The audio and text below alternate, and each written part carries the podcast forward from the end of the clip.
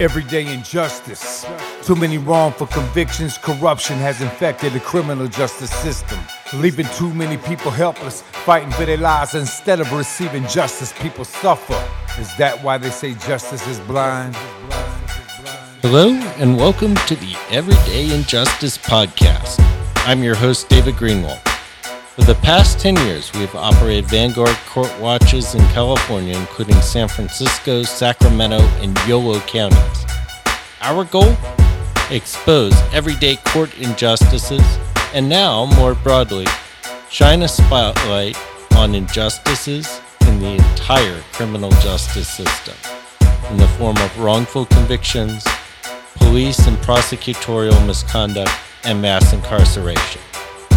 This podcast hopes to take it a step further and highlight criminal justice reform on a national level. Everyday injustice. Welcome.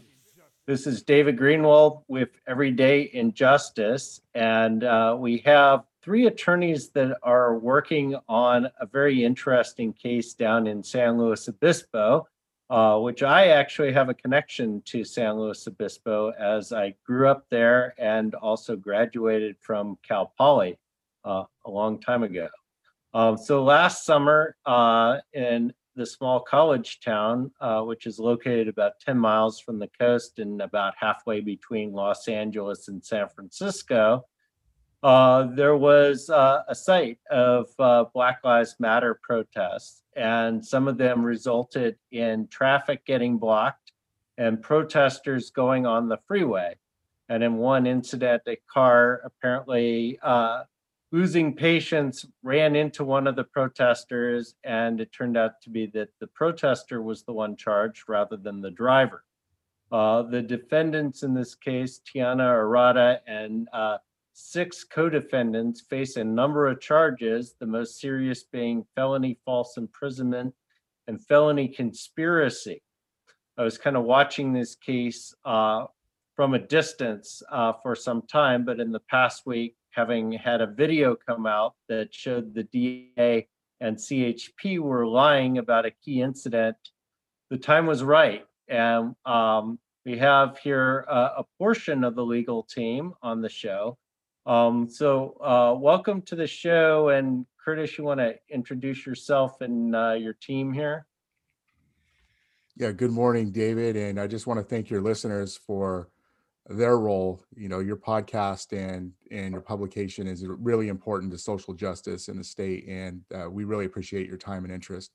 My name is Curtis Briggs. I am one of the attorneys for Tiana Arata.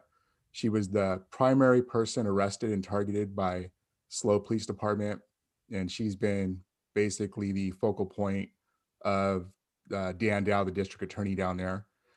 And uh, so I represent her.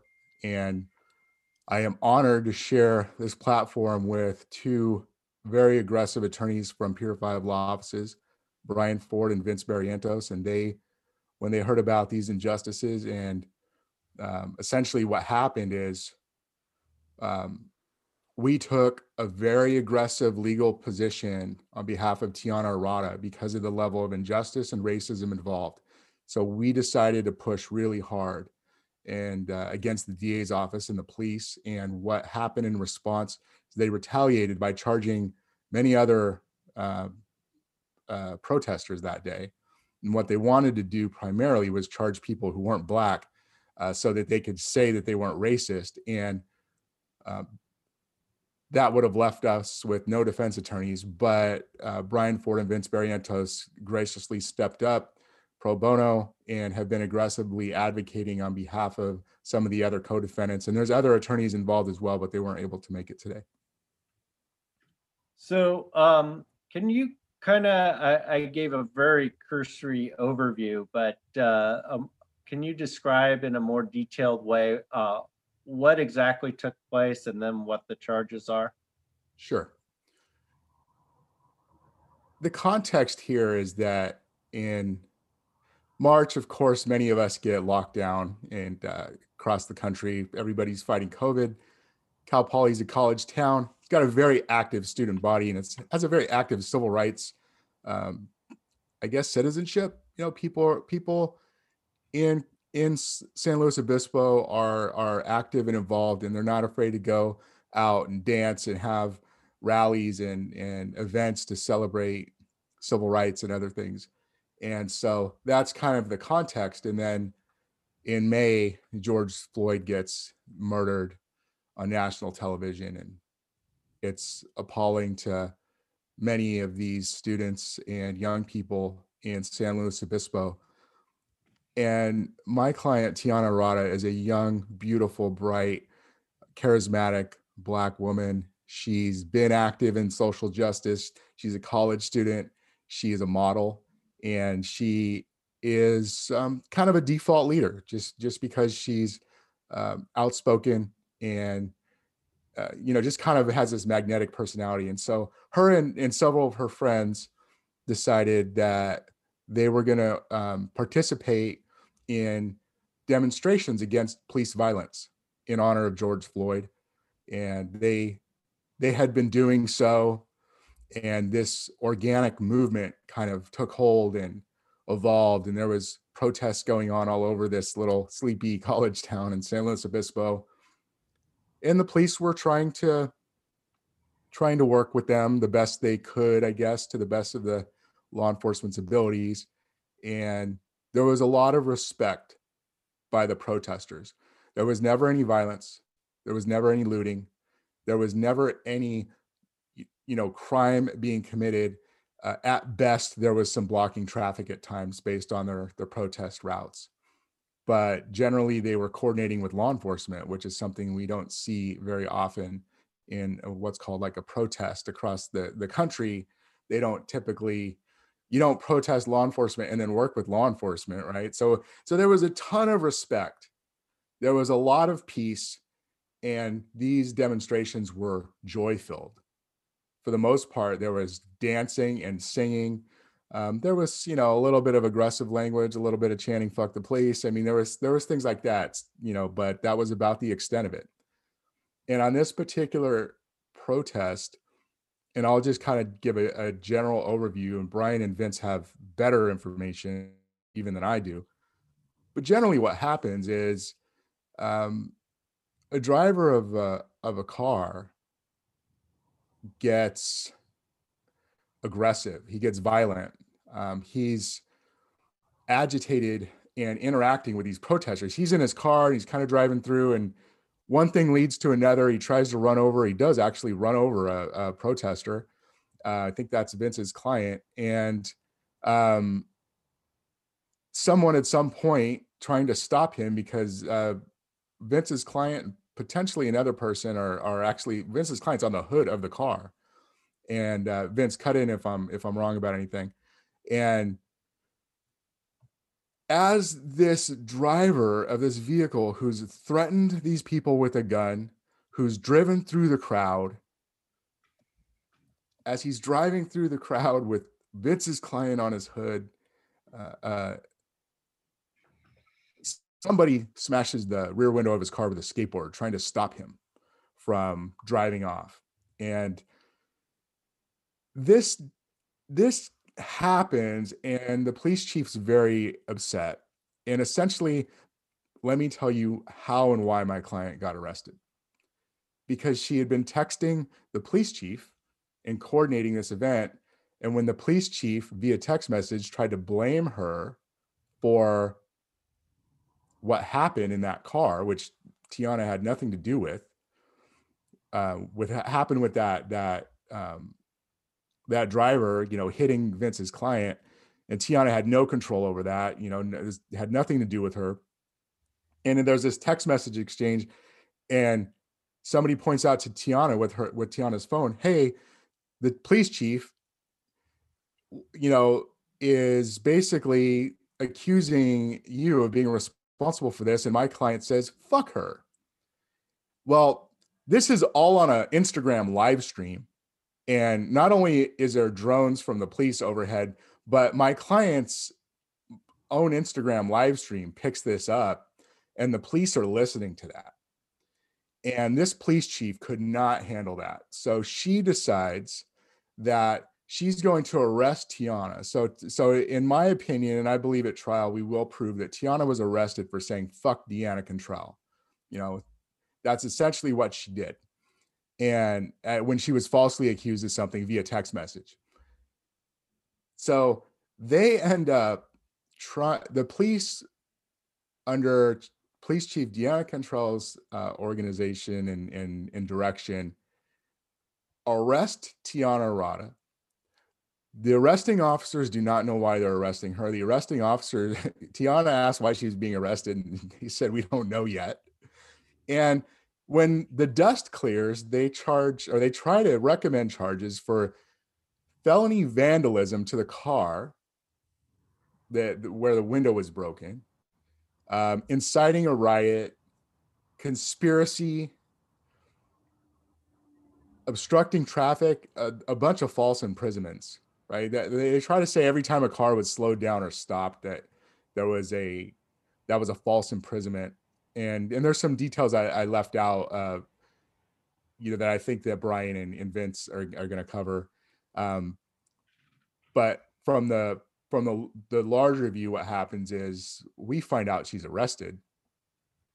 The public immediately starts to raise money for her. She gets out.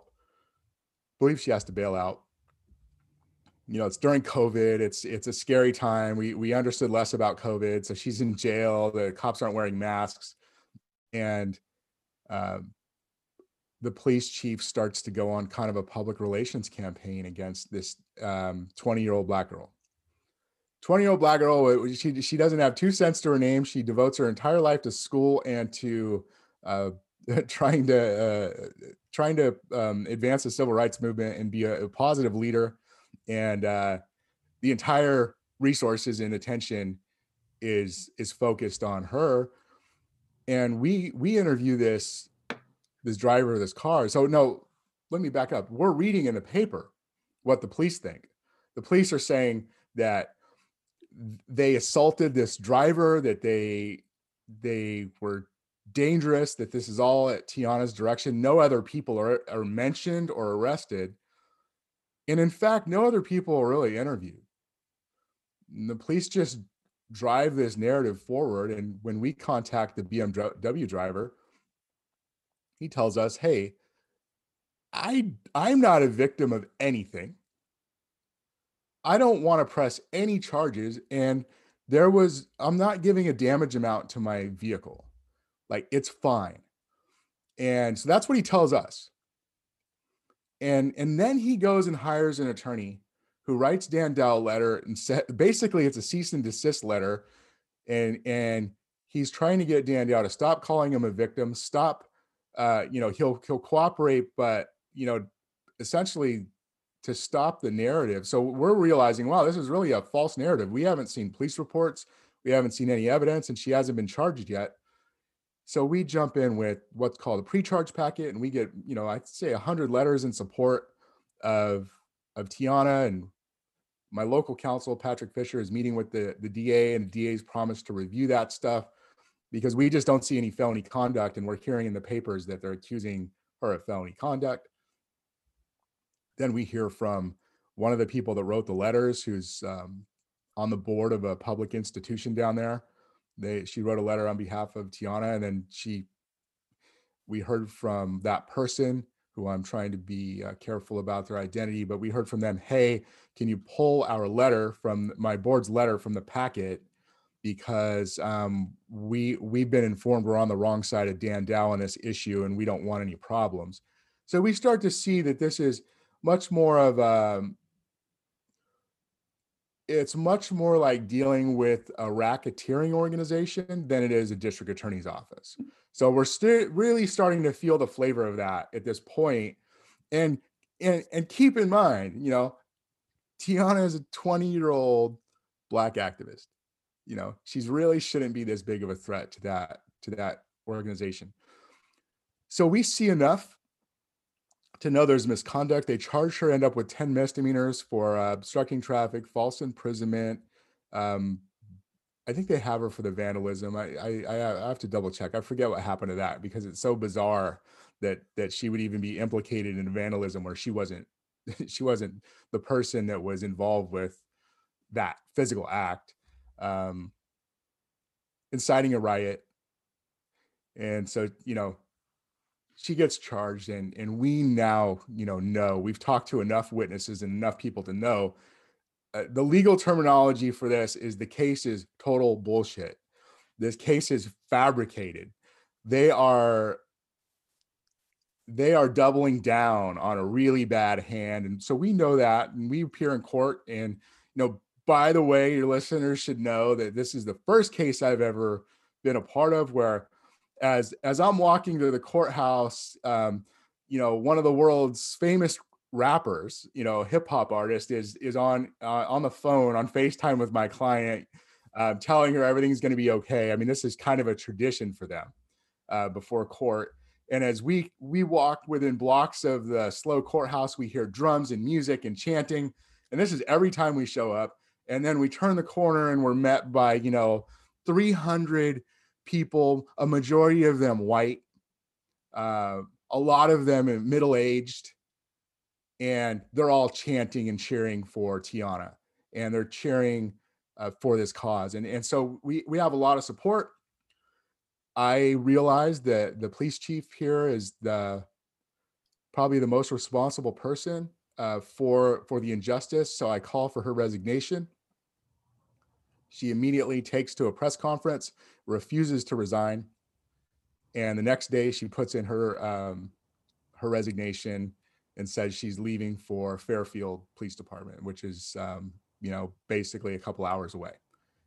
And so she she leaves. You know she she basically vaporizes. So um, I don't know if anyone's seen the meme of Homer Simpson kind of trying to blend into the bushes and disappear, but uh, that's basically what she does. And then we end up pressing pretty hard against Dan Dow, and and that's when they retaliate by charging um, Mr. Lastra, which is uh, Brian Ford's client, and Mr. Grocott, and several others. And um, and once they get involved and they look at their discovery, we realize this is a, a this is not this is a criminal enterprise. The the SLO police department and SLO DA's office is a criminal enterprise. The way that they're approaching this case, there's perjury, there's fabrication, there's um, uh, contrived arrest based on on zero evidence, and and not only that, there's people who actually did wrong against the protesters, and they're they're being treated like victims when there's uh, sufficient probable cause to arrest these people for uh, assault with a deadly weapon, et cetera. We all join in and file a, a, motion to disqualify Dan Dow's office, and and basically, that's a long shot, but we're we're telling uh, the court that Dan Dow's office is is not qualified, uh, you know, not honest enough, basically, not uh, doesn't have enough integrity and protection to prosecute the case and and we win that and one of the things that one of the reasons we win and this is i think i'm going to end with this for the for the for the description and then let let brian and vince talk but i think this is the the most important flavor or lens to look at this case from. The judge finds that dan dow's wife a day before they filed formal charges against Tiana after it had been in the paper for months, sends an email from Dan Dow's campaign for district attorney for reelection. And in this email, she's um, essentially saying that Dan Dow is the poster boy and a champion of the right, the extreme right. And that Tiana Arata and Black Lives Matter, she's implying that Tiana Arata and Black Lives Matter are Marxist organizations. And she asked for money for Dan Dow. And it and, and that is what gets Dan Dow disqualified because Dan Dow is trying to pimp out his his situation. He's trying to pimp out these kids in the community who are fighting for civil rights and he's essentially trying to pimp them out so that he can build his campaign coffers and advance his political career and that is the heart and soul and definition of corruption. And it's pretty incredible because here you have a group of activists fighting for black lives and and then you have a da that is trying to exploit that by persecuting uh, the protesters. And it seems like uh, the da is inadvertently proving their point you can't make this stuff up. You know you can't uh, you know it's it's to the point i mean we we just summarized this but you know we we've we've we've grappled with them enough to see that um, they are intentionally violating the law to cater to their extreme right base. Intentionally it, there's no more accidents here they've they've either they either the most incompetent district attorney's office in the country, which that that that's possible, but I, I honestly doubt it because uh, the the district attorneys that I'm seeing in this case are, are skilled attorneys.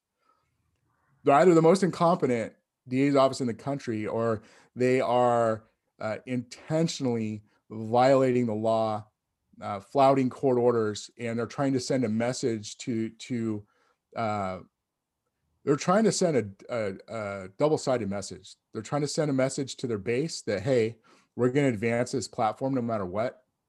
And we're talking about you know one percent to five percent of the population that's just dangerously racist.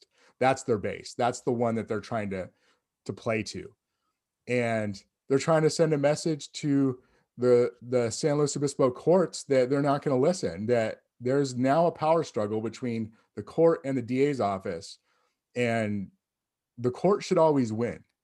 And, you know theoretically speaking the way our system's set up but uh, dan dow's office is indignant and they want to send a message that they will not listen they will not cooperate. And um, you know it's it's a very scary scenario and it's an uh, it's a great test to see how uh, democracy in our court system will work here.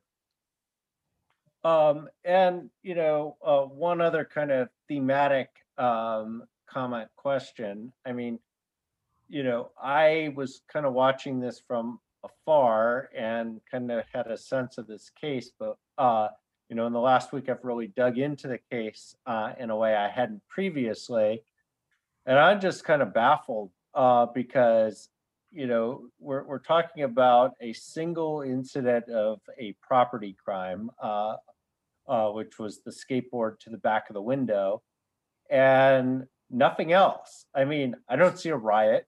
Um, I don't see uh, anything that even resembles felony conduct, uh, unless you want to call the damage to the back of the window uh, a felony vandalism.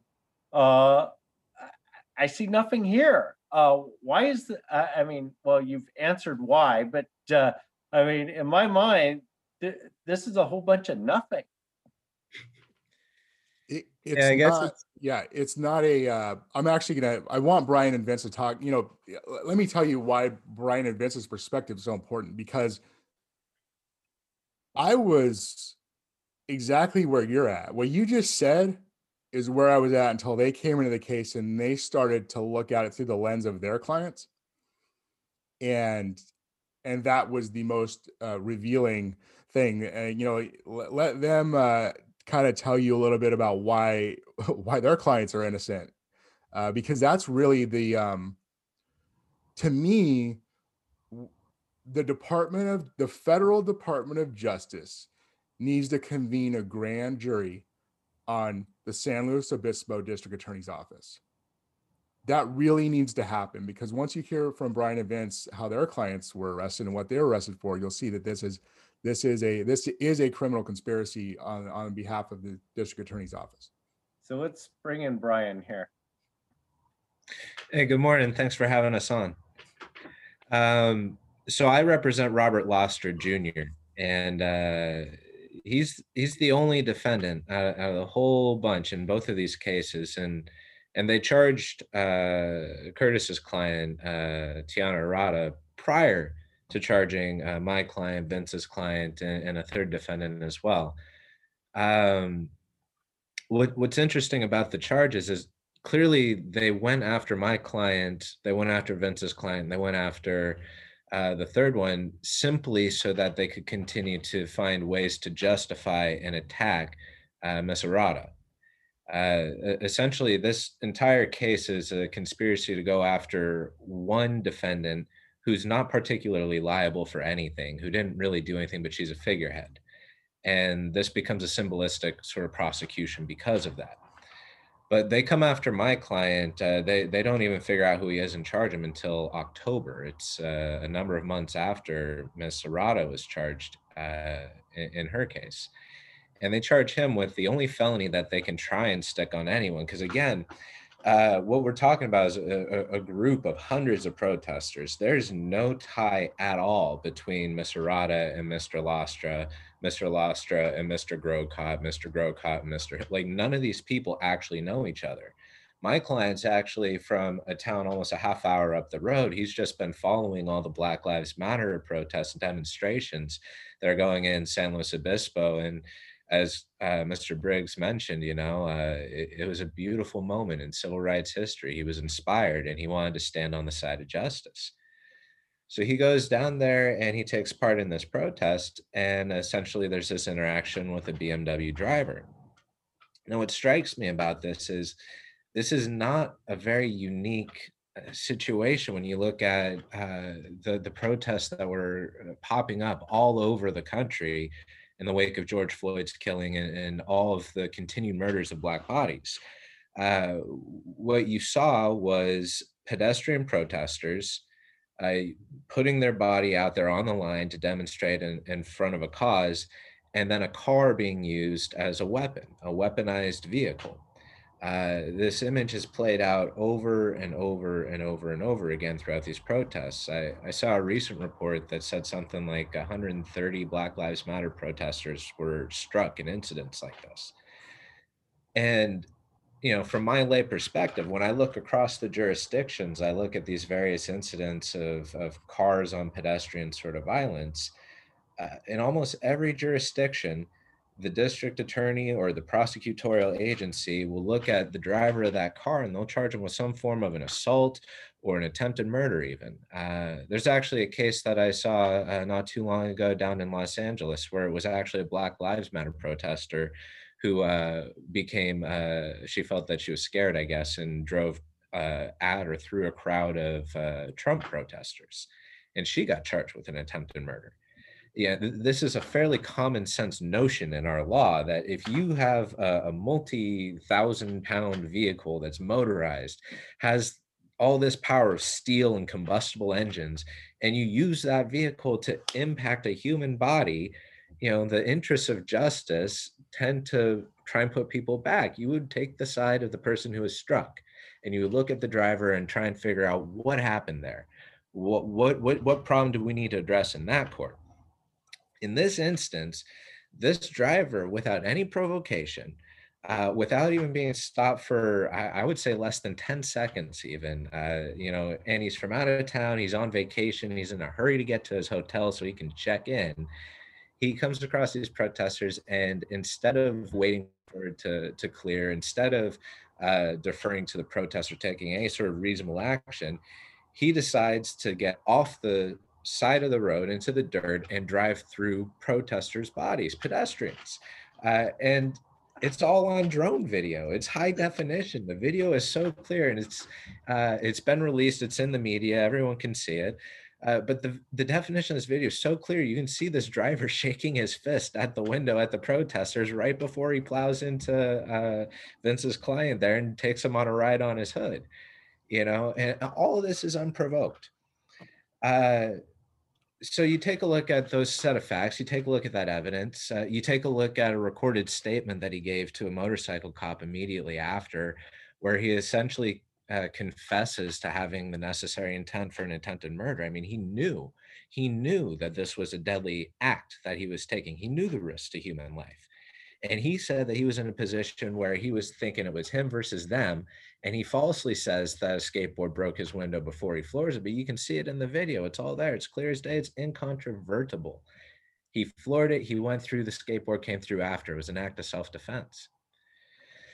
But so you turn back to the prosecutor's perspective, and this is important because the prosecutors, the prosecutorial agencies, they're imbued with a discretion that we don't have on the defense side. You know, um, we're, we're defined constitutionally to some extent, the, the defense bar, but the discretion to charge, uh, that power resides in the prosecutorial agency, the executive.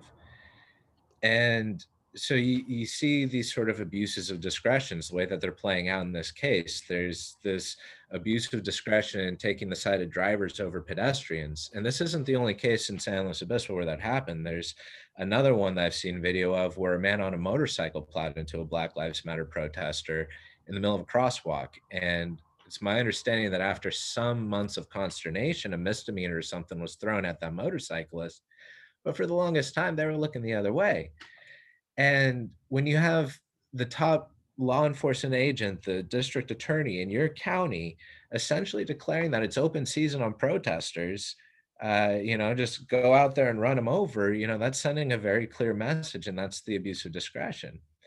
But all of this was based in an effort to smear Black Lives Matter. And we can see that because the way that they went after Miss Arata. And we can see that because the way that they're abusing their discretion in this dichotomy between drivers and pedestrians. Why are they so like this felony that my client is charged with is only a felony because the windscreen that he broke was on a BMW. If this were on a less expensive car, it would be misdemeanor conduct.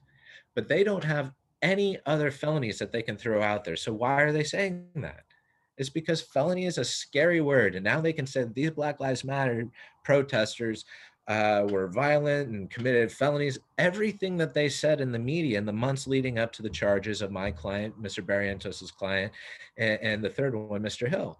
You know, like all of this is an effort to smear Black Lives Matter. It's an effort to discredit this beautiful nonviolent movement that was inspiring youth across the county, across the state, across the country. And furthermore, because of Dan Dow's associations, it create it perpetuates this false narrative that we've been hearing on the right ever since the protests began. This narrative against Antifa that happened when Trump was president. You know, this false narrative that Antifa is an organized thing, that Black Lives Matter protesters are these violent criminals, when we know for a fact almost all of these protests are nonviolent. Uh, so all of these abuses of discretion are, are very intentionally directed, and they're directed to smear movement to discredit uh, the progress that's being made by younger generations in this country. And you know frankly it's it's a lack of courage on the part of the prosecutorial agencies. They could stand up and and do the right thing. They have the duty to. The attorney general in this case could do that too.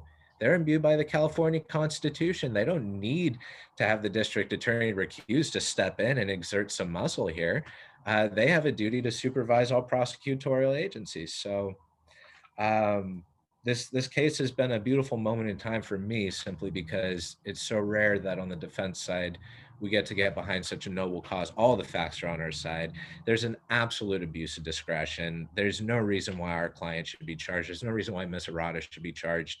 Uh, this is clearly an abuse of discretion. It's politically motivated, and I can't wait to get further into it. So um, I want to bring Vince in here too. Um, so kind of two questions uh, for you. One is, you know, kind of want to understand uh, because uh, you you filed a pretty aggressive motion. Uh, I think it was last week, uh, and um, uh, so so that's pretty interesting. But also what what's interesting is kind of the discrepancy between what the DA said that happened and then what the video showed. So can you kind of unpack, you know, where exactly the DA lied uh, and, and then uh, kind of your thinking behind the aggressive motion? Yeah, so so I think when we talk about district attorney district attorney Dan Dow lying, he's kind of more just complicit in his working with local law enforcement. And this kind of ties into what Ms., what Curtis was saying about the conspiracy, because if you go back to right after the incident happened, you had the CHP captain for San Luis Obispo, Craig Klingberg, go on to the news and get interviewed and give this statement saying that you know there's these violent protesters and and someone jumped on the hood of a car and and and after they jumped off the hood of the car the the car had a chance to drive away and a skateboard was thrown through the back window with glass injuring like a young child and and you have that narrative being put out to the people of San Luis Obispo right off the bat. And then you have the district attorney filing charges afterwards and that's all the press gets that's all the citizens get is this this statement and narrative despite them having the video the entire time you know the chp captain could have released this video which contradicts what actually happened. And and my position is that it's just wrong on so many levels and it's it's unethical. Like i wouldn't say it's illegal. It should be. To me that's that's criminal conduct that isn't actually punishable in, in court but it should be a crime to to do that. And i think it's a part of a bigger problem throughout the country where you have law enforcement that has video of crimes that happen but instead of releasing the video they will actually fight the press on its release citing um, active investigation or some other nonsense directly violating the law that our state passed recently which requires them to release it and instead put out their own narrative. And they can control the press. And and unfortunately we kind of still live in a society where for the most part as citizens we we trust our law enforcement. When you're when i hear a chp captain or a police chief get in front of a camera and and say that that some person committed a crime even as a defense attorney i still you know i kind of i tend to believe them. I trust them that they aren't going to get on television and lie.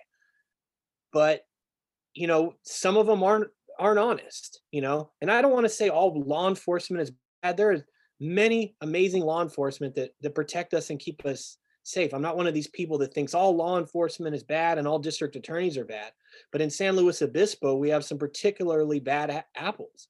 We have we've allowed these kind of elected officials and and people in power to to kind of get their claws on the system and they're kind of like like it's already been said they're kind of promoting and and working this little right wing agenda in and it's just not right and and so that's why i felt it was necessary to to take a more aggressive stance and and kind of hit back a little bit.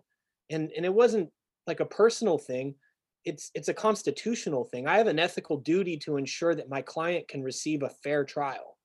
And and i'm fighting all this negative press all this false press that's been put out to potential jurors in san luis obispo county so i had an ethical obligation to get out the truth to counter the lies that had been been put out there Um, Curtis, you had mentioned that, uh, uh, you know, about the recusal. Are you surprised that the judge, uh, agreed to recuse the DA's office?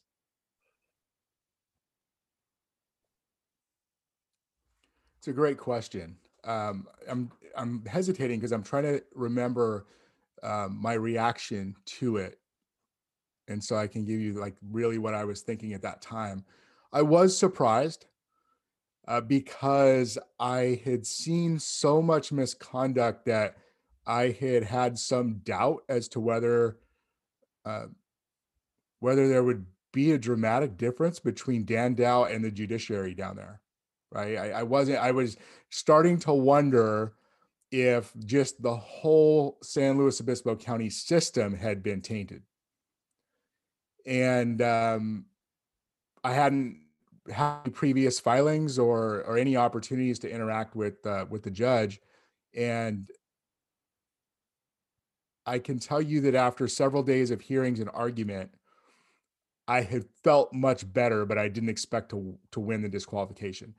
Uh, I remember after two days of arguing in front of Judge Guerrero, I had uh, had, had an interaction um, with with my client where essentially I had said, "Wow, you know, we are getting our due process here. He's listening to us," but I didn't expect it to be granted because it is so extreme. You know, for for for a judge to make that statement about a DA in a small town. I mean, it's it's uh,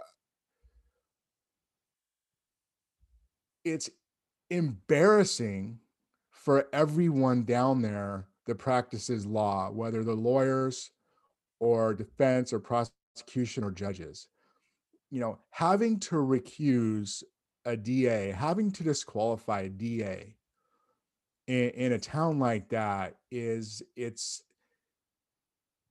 it's um, you know there's a part of me I, I don't have the exact words for it there's part of me that actually feels sorrow for everyone involved because DAs have so much latitude to operate that they don't always have to be operating honestly in my eyes. I'm a defense attorney. A judge will generally give them a lot of leeway. And when a judge, you know, I could see the look on Judge Guerrero's face that this decision was painful for him and and that's why i didn't uh celebrate because at that point i realized just how serious of a problem Dan Dow is for for that community that um that we had to to do what we did but it, you know it's almost like um you know taking an animal's life so that your family can eat or you know there, there was just an element of of loss that that was prevalent in, in the courtroom you know um, because of that decision it, it, just was very very very dark the implications. So yeah i was surprised i was surprised um, that that he did grant it although i had felt it was warranted or i you know that look there's things that because of time and resources did not make it into that motion that would have made it even stronger. So it was definitely a great decision uh, as far as I think it was legally sound. I think it was morally correct, but you know, it's just really a strange thing to be a part of. You know, part of me wants to go back and treat this like a case where I could just be accusing the DA of something and and and and they'll straighten out and we'll get through it. And you know, this case is just represents a very very ugly underbelly of America where people with certain motivations and interests have hijacked the uh, the law enforcement leadership, and it's it's it's it's like more like going to a funeral. You know, it's this is very sad to see. Well, and I, I mentioned this to you before we got on the air here. Uh, you know, I've only seen um, in my 15 years of doing this twice where a, a DA's office has been recused from a case. The other case being the Orange County informant scandal, uh, which was a huge deal. Um, and uh, there's an interesting common denominator in both cases uh, because in both cases, the local judge recused the DA's office, and then the supposedly uh, Democratic AG that's supposed to be a reformer uh, comes in and takes the side of the DA's office. And, and that's exactly what's happening here. Can you talk about what the AG's office is doing here? The California Attorney General's office is a cancer on our criminal justice system. They are bastardizing it. They play games. You know, if you, we hoped when we disqualified Dan Dow that we would get uh, an attorney general with some perspective, some experience, ethics, who would step back and look at this uh, and and make some quick, decisive action, uh, specifically dismissing all co-defendants uh, and all other people other than Arata, and at minimum getting rid of every charge against Tiana that wasn't involved with obstructing traffic. Right, that's the only fair result here, and I'm being generous, you know, to to, to their side.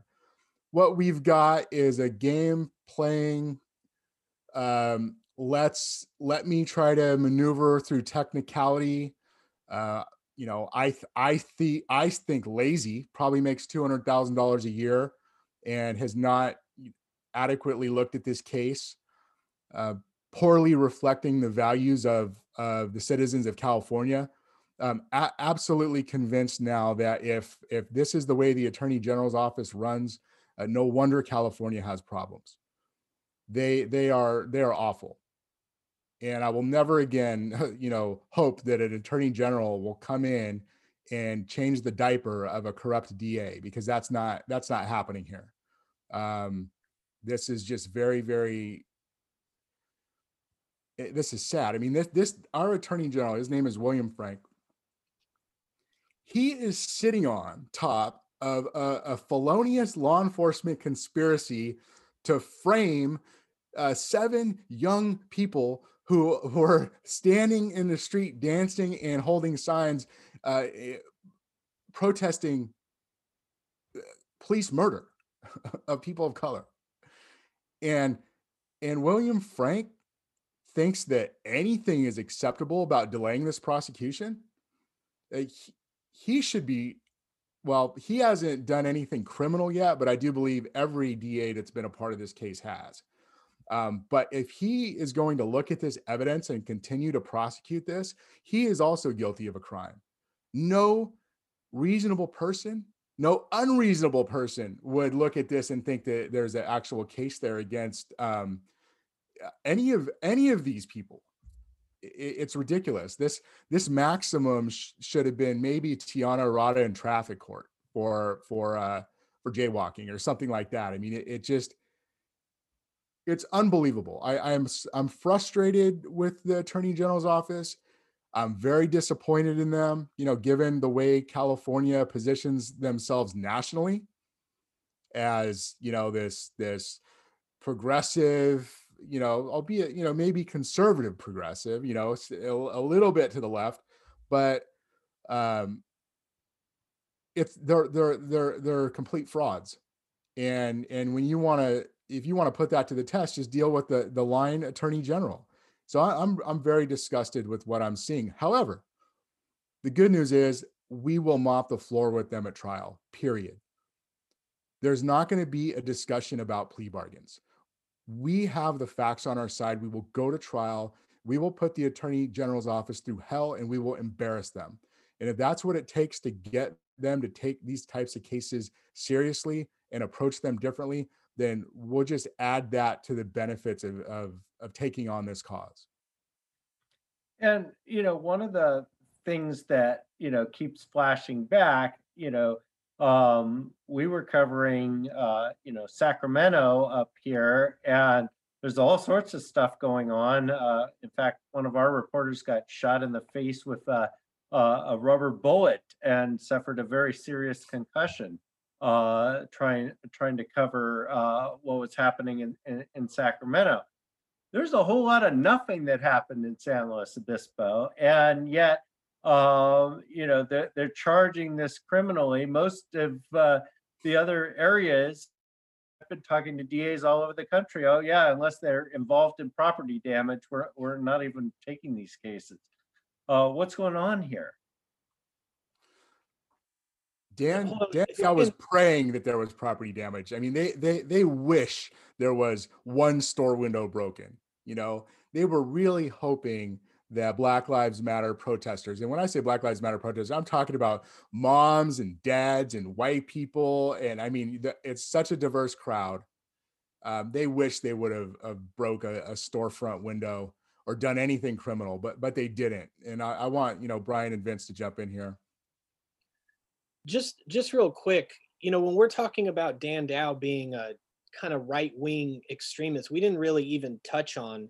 I mean, Curtis just kind of touched on the surface, you know, when he mentioned the letter written by Dan Dow's wife looking for funding. I mean, there's a long list of of things that he's done kind of proving and showing his his ties to the right wing kind of extremists and you know for example what what really struck me was his support of Candace Owens. You know, he attended a rally with Candace Owens, and Candace Owens something like, you know, Black Lives Matter is the most, I think, racist movement ever, or one of the most racist movements ever. And then you see Dan Dow going on Twitter and saying, wow, like, what a strong role model for women. And, and Candace Owens really speaks the truth, you know? I mean, how can you say that the Black Lives Matter movement is one of the most racist movements our country's ever seen? I mean, what about the the KKK? Like, are you saying that protesting in support of Black lives is is more racist than hanging Black people from trees? I mean, that's the kind of district attorney that we're dealing with in San Luis Obispo, and and I don't know. Half the time, I'm just speechless. This is crazy to me, and I think you're bringing up a good point when when you're asking, hey, why is this going on there, but no other charges are being filed across the country. That's why. Yeah, but uh, uh, you know, and, and I, I got to come back to this point, uh, especially now that you know we're going to be facing another appointment for the AG's office. The AG is like doubling down on this. Well, that's something I worry or wonder about. You know, I mean, like, where is Mr. Becerra in his confirmation process for the Department of Health and Human Services, or why isn't he looking at this case? And you know, like, if not him, then who is going to? You know, because like, uh, sure, defense attorneys play this important constitutional role, but you know, the, these sort of findings are hard to get. These wins are hard to get. And when you've got an attorney general who, instead of taking a look at the case, when he was ordered to take a look at all the Murgia and Armstrong discovery about discriminatory prosecutions of Black Lives Matter and other Black organizations compared to other organizations, and instead of doing anything, you know, I mean, like maybe he's lazy, he files the notice of appeal and then pretends like he can't do anything in violation of his constitutional definition, the constitution that defines his job you know and by filing that notice of appeal he robs our ability to go to trial with a, a district attorney who's uh, impartial you know like that's why the recusal motion is there uh, there was a conflict found uh, Judge Guerrero was very, very, very uh, succinct, and he based his order in fact. He cited an email. There's no way to get around the fact that Dan Dow is personally conflicted in this uh, prosecution. And as a result of his position in the office and the size of the office, and even some of the comments made by some of the other prosecutors in the office, uh, the entire office had to be disqualified. So it's, it's incumbent on the attorney general now to represent the people of California, to do their duty and see justice done. And instead, he files a notice of appeal that's going to rob these defendants of their ability to go to trial in a fair and impartial way, a constitutional trial uh, against a prosecution that's not going to deprive them of their fair, uh, their right to a fair trial. And they're going to kick it out for months. That's when we win. I mean, what about if we lose? you know, uh, this this whole system is, is very wacky in that regard. Uh, but as Kurt says, you know, it's it's a slow process, uh, but we're going to mop the floor with them. We've got all the facts on our side. I mean, they file a notice of appeal and it delays our ability to take this to a jury for some amount of months. Uh, but it's not going to change that drone video that shows that that BMW driver tried to kill Vince's client intentionally with a motor vehicle. You know, like there's no getting past that basic fact. There's no getting past the fact that you can't criminalize uh, uh, uh, the the struggle for equality that's happening in this country. Like this struggle has been going on for a very very long time, and they've always criminalized Black lives. They've always criminalized Black thought, Black speech, uh, and any effort to move the, the the movement forward. And that's all this is. Dan Dow just happens to be this, uh, the mouthpiece of the right in California in terms of a prosecutorial position. But because he's imbued with that discretion, because that's such a powerful position where he gets to decide whose lives he's going to upturn with a criminal charge, a criminal charge that could permanently affect someone's future, right? And he's doing this to, to young kids who are all about in their young 20s. My client, I think, is 22. Kurtz is uh, 20. You know, I, I, mean, we're talking about kids in their prime. They should be going to college. They should be getting scholarships. And they're out there actually doing amazing things with this protest. But Mr. Dow comes along and levies felony charges against him so he can smear the left, so he can smear the Black Lives Matter movement. And, and for what? To uphold the, the radical far right that is constantly uh, pr- promulgating false narratives, attacking COVID safety restrictions, storming the nation's capitol. I mean, the, the interests of justice here have got to fall in somewhere. And I think you hit straight on the head when you ask why the AG isn't doing anything about it. Uh, Mr. Becerra, where are you? That's what I want to know. And if not Mr. Becerra, who's next? Right? And what are they going to do? Because this is tantamount injustice. This is this is every reason why anyone ever went to practice law was to stand up for these demonstrators, these protesters who are out there fighting for Black lives. Uh, I'm on a rant now, but you know, you get me going a little hot under the collar. No, it's all good. Um, so you know, I, I want to unpack these charges a little bit because you know, um, you look at felony false imprisonment. They blocked their car, and that's felony false imprisonment. Um, can uh, somebody explain that a little bit? Yeah, the uh, the the way that they charged it, if you look at the complaint, they uh, you know, they're again discretion and charges. They they get to write out the complaint that describes the crime, and they could write out the elements. Uh, but what they chose to allege was that uh, I believe it was that uh, other people's freedom of movement was restricted. Yeah, it's like simply the most vague way that they could describe this crime to uh, insinuate that there's some legal basis for it because theoretically a car has a right to the road and a person stands in front of it and therefore prevents their freedom of movement. Ah their liberty has been offended right? Like they can't move. They've been falsely imprisoned that's their interest in justice here and as kurt says this is this is hundreds of, of young people who are out here dancing in the street holding up signs celebrating black lives and their their This is a impression of felony charge. They're charging a felony for blocking somebody in the street. There's something better here. There's something better here. This was a law enforcement supported demonstration. They had communicated with law enforcement. Law enforcement blocked more traffic. Law enforcement blocked off the freeway for these protesters to observe eight minutes and 46 seconds. And this is the best thing. There's somebody, I, I don't want to say their name because their attorney's not here, but there's somebody that's seen on the freeway. It's this awesome photo. And it's it's the demonstrators and then a CHP officer. He's high-fiving this person who's now charged. So CHP and this person are seen high fiving. It's this young black man and his white CHP officer high fiving one another on the freeway. The police officer in his own report says, I asked him how what they needed from me, how much time they needed. He said, We're just going to do eight minutes and 46 seconds in honor of George Floyd. And he says, I told him, cool.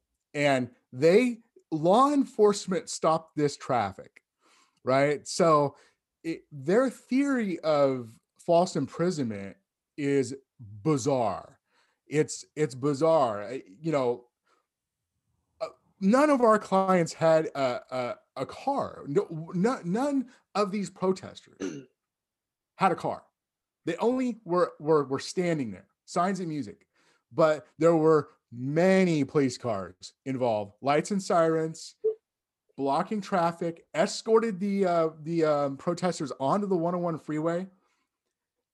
Right, that law enforcement it, eh, until my client said "fuck Deanna," until my client was on a live stream saying "fuck the police," the police were helping with this protest. To to their credit, they were trying to facilitate this this movement and trying to keep everybody safe and peaceful until my client said fuck the police chief and that got publicized. And then the police chief's feelings were so hurt that she turned all of this stuff into crime after the fact. And uh and it's really it's perplexing. There's not one law school in the country that that could come out with any kind of briefing or memo to say that um, stopping traffic and in these circumstances was false imprisonment. Period. And the other interesting charge is felony conspiracy, which I think is one of the most abused charges in uh, California. Uh, I can't tell you how many times we've seen uh, felony conspiracy to commit a misdemeanor, which is to me is an oxymoron. So what's the conspiracy here? Conspiracy to block traffic, to commit vandalism? What what was the conspiracy? This is a problem with the false narrative that law enforcement threw out there in the beginning, because in actuality, there is no felony conspiracy charge. There's no felony uh, uh, false imprisonment charge. Those are both. The conspiracy never got charged, and the the stopping traffic is charged as misdemeanors. The only felony that was charged is the vandalism, breaking the windscreen on the car. But from the start, law enforcement got out there and said that there was felonious conduct and that they were recommending these charges. And from the start, they pushed that false narrative. And you know, my my client, Mr. Lastra, gets so upset about this because he's the one who's accused of smashing the windscreen with his skateboard. He feels terrible because all of these other demonstrators are continually painted with the same paintbrush of being felonious actors when they're not. They're not even charged with felonies. They said that they wanted to, they said they were going to, but they couldn't because there's no conspiracy, there's no connection, there's no agreement to do anything. It's a, it's a, it's an organic thing that happens when these demonstrations go on when they march and you know and, and, it's like kurt said the cops are there leading them out onto the freeway and shutting it down for them so you know if there were going to be a conspiracy you would have to include the law enforcement because clearly they agreed to lead people onto the freeway. Clearly they agreed to shut down some traffic for these folks you know? Um it, it's just it's disgusting the way that that narrative got out there and tainted the whole thing because my client has been very very adamant in, in trying to correct that record wherever he can because he feels terrible about it. You know no none of these other defendants should should have that sort of prejudice thrown on them. My client shouldn't have that sort of prejudice thrown on but it's so tragic that they would try and paint these other demonstrators with the same paintbrush. You know it, it's a beautiful movement and it's just an absolute abuse of discretion an absolute abuse of the law. Uh, you know this case calls out for some justice one of the uh, protesters again I, I don't like to mention um, any person who's charged. I don't like to mention their name without their attorney present just as a matter of respect. So there's one person that's that's charged with false imprisonment. He's a college professor. He is a person of color. He's he's in charge of like diversity include and inclusion i think at san luis obispo. He's a phd student I, I met his father i mean you're talking about a beautiful story of who this who this man is uh, beautiful like he, his family immigrated here he is the american dream in progress and he's fighting for equality for people of color and he was holding a sign and when a car came up to him. He backed up and moved out of the way. This is on video. They charged him with false imprisonment. And he, and he he just moved out of the way.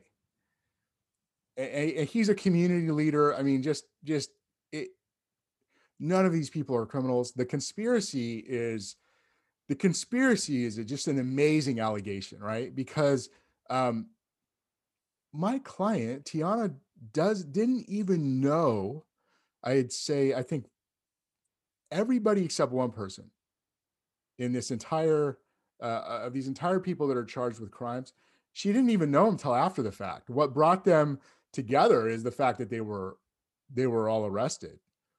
Um, well, charged, I should say, because nobody was. Uh, Tiana was the only one that was technically arrested. Um, so you know, to have a conspiracy, you have to have an agreement. To have an agreement, you have to have some contact with somebody of some sort. And there was no contact. There was no, I mean, you're talking about a, a protest that took up, you know, several city blocks and hundreds of people, right?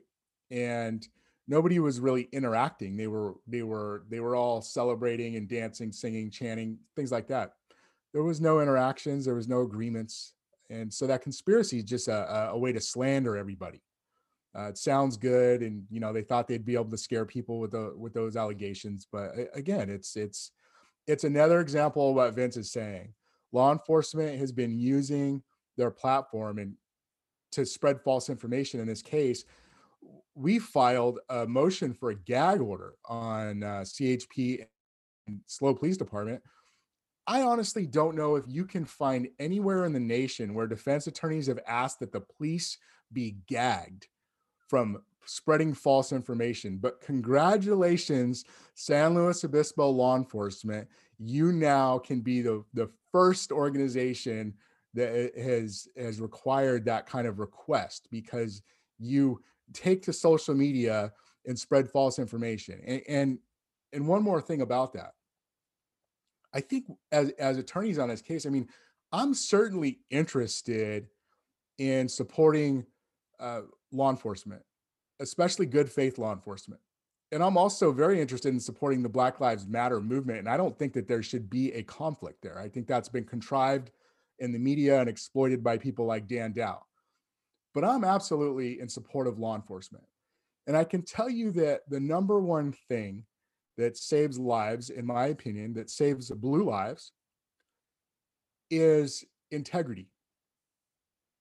When you go out in the public and lie to them, people know it. It it foments hate. People start to think about killing police officers and hurting police officers because a they lose respect for them and two then they start to resent them. Police officers cannot afford that. I don't want to see any other police officer ever get hurt. I hope nobody ever lays a finger on him, but it's a tough job and I understand that that's probably going to happen.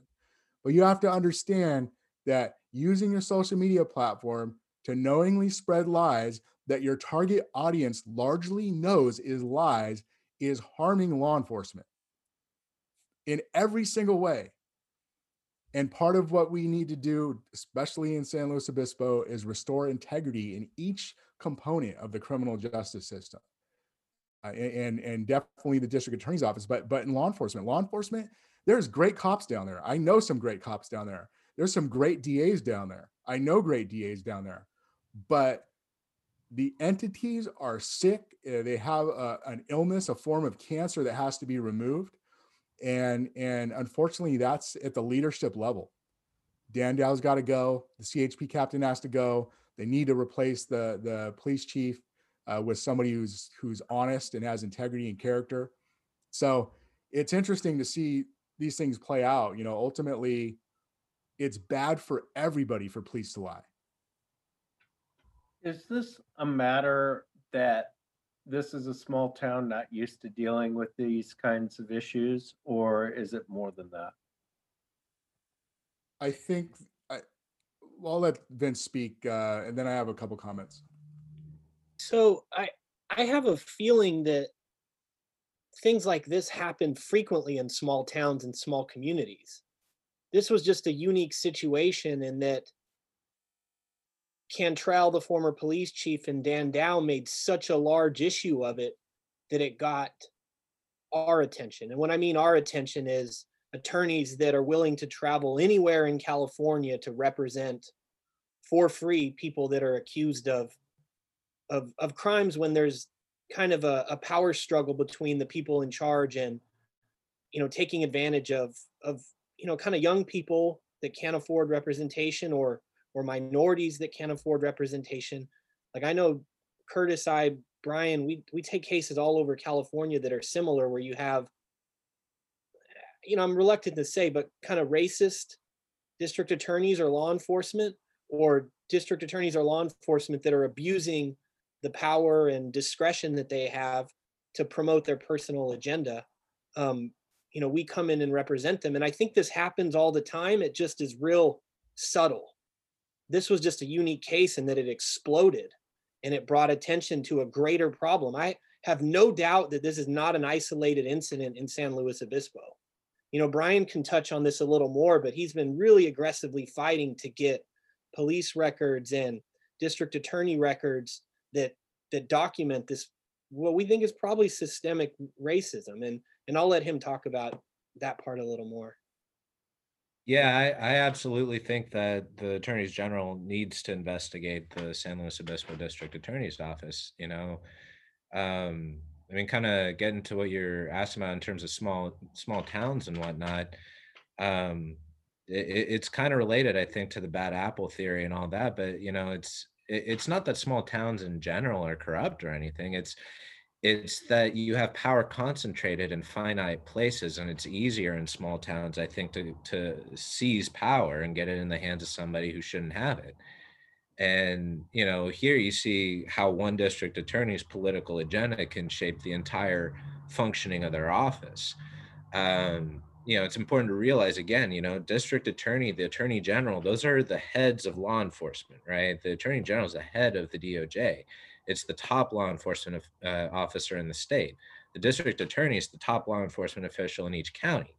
You know when when you have these agencies that are abusing their discretion or or are acting contrary to justice uh, just like w- with our protesters here our demonstrators and our defendants all law enforcement ends up getting painted with that same brush and like kurt was saying you know that that's bad for justice and law enforcement that's bad for blue lives and it's a it's a price that's paid with having corrupt leaders um so here, you know, we we've got a situation where we got some pretty, I would say, historic wins in terms of disqualifying the district attorney's office. You know, you said you've been doing this for 15 years and you've only seen it happen once before. It doesn't usually happen. You know, um, I've been practicing for a few years myself, and I've only brought and won a Murgia discovery motion once before, and that's that's the motion that compels uh, a prosecutorial agency to hand over files related to all their prosecutions so that you can establish a baseline of discrimination. And it's exactly what we're talking about in terms of getting the district attorney's office investigated. So in this case, we had Murgia and Armstrong discovery ordered. At the time, the attorney general was handling the case because the district attorney had been recused. So the attorney general was ordered to produce this stuff. And by humming and hawing for over a month and pretending that they didn't know what they were talking about, and in fact, trying to delegate the discovery duties back down to the district attorney who was conflicted and had just been disqualified, they completely avoided their their duty to do that and it's a duty that was created by the court explicitly saying hand this stuff over. So here we are now we're we're trying to litigate that issue we're trying to compel that discovery and really i think the attorney general needs to it has every power every ability and it's under superior court order to do so to get into the district attorney's files dig through and figure out exactly what's going on here, answer some of these questions that we're asking about. How is it that only Black Lives Matter protesters are the ones that are being uh, charged here? How is it that these false allegations are getting promulgated through the media to the point where everybody's tried in advance of even an arraignment on the case, you know? Uh, to the point where where you know it's said that there's felony conspiracy charges against uh, protesters where you know a, a, broken windscreen gets painted out to be this horrific crime uh, when in every other jurisdiction if a if a driver runs over a protester the driver's charged uh, if a Black Lives Matter protest goes off, the, the interests of justice know that unless there's a severe crime, severe property damage, looting, something like that, like hands off. Like it's it's First Amendment activity, and it's a beautiful moment in time. Uh, so yeah, we we need the Attorney General to step up here. Uh, we're we're litigating that motion. We're trying to get them to step up. I think it's a matter of courage, personally, because if I go back to Judge Guerrero's order, in addition to the pain that you saw in his eyes when he read it, what I was thinking is that it takes courage in a small town like this to call out corruption. It takes courage to stand on the line for justice. It takes courage to uphold the law, especially when you got the most powerful law enforcement agency and, and the agent in the county abusing his discretion. And when you've got the office of the most powerful law enforcement agency in the state refusing to do anything, you know, uh, we, we, should all be celebrating Judge Guerrero. He, he's a hero. I have, uh, David, I, I did want to add one thing to that. Your question essentially was, was is, is this been going on in SLO in San Luis Obispo or, or is this just a, a, an isolated incident? And I, I don't disagree. I, I, actually agree with, with Brian and Vince's perspective on that, but I want to add one thing. Um, the, the difference is, and let me say before I add that, is that I think San Luis Obispo County has a right to be as conservative as they want to be. They have a right to have a district attorney who reflects conservative values. That that's not an issue. It may not be reflective of my politics, or it may be. You know, who who knows? But that's not the problem. The problem is that there is a crime in progress. Dan Dow is committing a crime, and it's much bigger than this case. If you look at the way he's positioning himself and you pay close attention, he's a lot like an employee or a store manager who's been managing a store a long time, but after let's say eight years, your accountant calls and says, "You know what? We're coming up short. Our our something is wrong with our finances." And you spend a long period of time like, "Man, I could it be my manager? Could my manager be stealing from me?"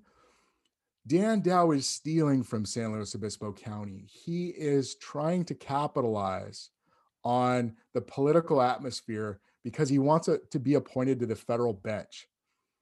Dan Dow started to do all of this crazy right wing uh, activity, and he tried to use Tiana Arata to do it so that he could endear himself to Donald Trump. Dan Dow essentially is an attention whore. He's trying to attract national attention on his flagrant violation of the law. And who does that sound like? Donald Trump. Dan Dow saw this working for Donald Trump, and Dan Dow tried to mimic it. And Tiana Arata essentially came right in the crosshairs. And the way we fought this case brought these other people in.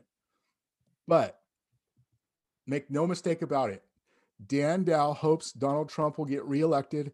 Dan Dow is putting all of his money on placating to this particular agenda and platform so that he can get that judicial appointment. And, and, and so it's important for people to understand that yes, there's systemic racism in San Luis Obispo. It's it's really everywhere. San Luis Obispo probably is more severe than most places for uh, various reasons. It just has not been um, identified and, and, and remedied at this point, but we're in the process of doing that. But also, Dan Dow is certainly um, unique in, in where he's trying to go with his career. I, I do want to make one uh, point on uh, you mentioned how conservative San Luis Obispo is, but you know, in, in reality, the city of San Luis Obispo is actually pretty liberal. Uh, the surrounding area is, is, much more conservative. But uh, you know, if you look at the last election, Biden was a plus 13 in San Luis Obispo County. So we're not talking about a red county. Um, he's got uh, his core constituency, which is you know based in the rural uh, right-wing areas. Uh, but I, I, I did want to clarify that point.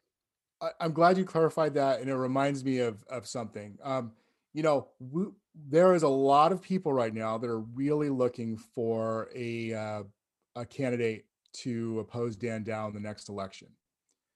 And you know, it's it's been difficult for them to find. They would really like a high quality uh, district attorney candidate out of the San Luis Obispo County area to oppose Dan Dow. And and I don't think it, you know, I think they're just looking for somebody who's honest and who's going to diligently and dutifully discharge their duties um, because like kind of like i think those numbers imply um, you know look it, it, doesn't matter whether you're republican democrat or otherwise um, citizens are not going to tolerate corrupt politicians and when it's put in their face they will do something about it and that's kind of what we're seeing unfold right now so anybody is interested in that in opposing dan dow for election um, i can put you in touch with some people very good. Uh, anything else? Uh, otherwise, I think we can wrap up at this point.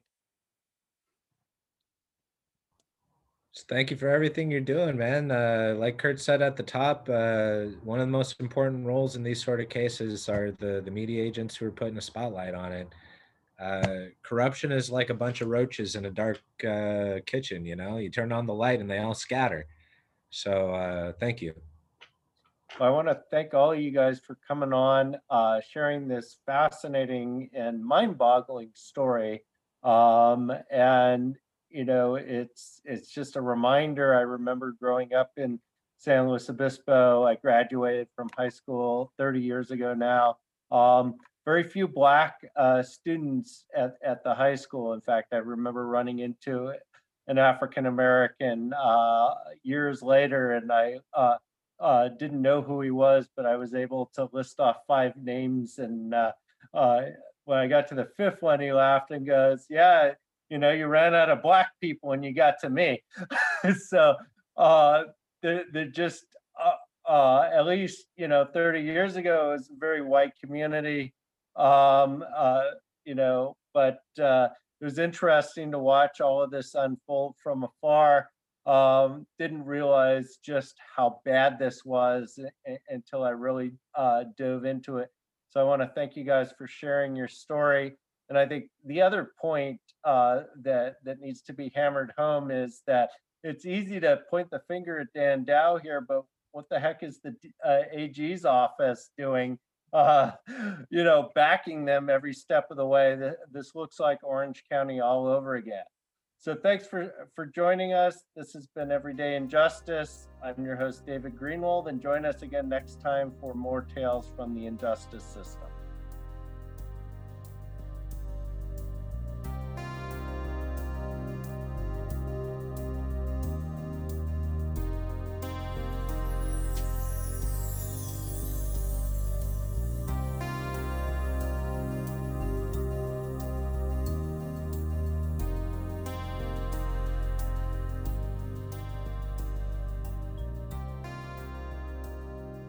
Thank you to George Powell and Norman Mousequake Barrett for the use of our opening Everyday Injustice. You can see more of George's music at www.justiceforgeorgepowell.com. That's justice for George Powell, all one word, com.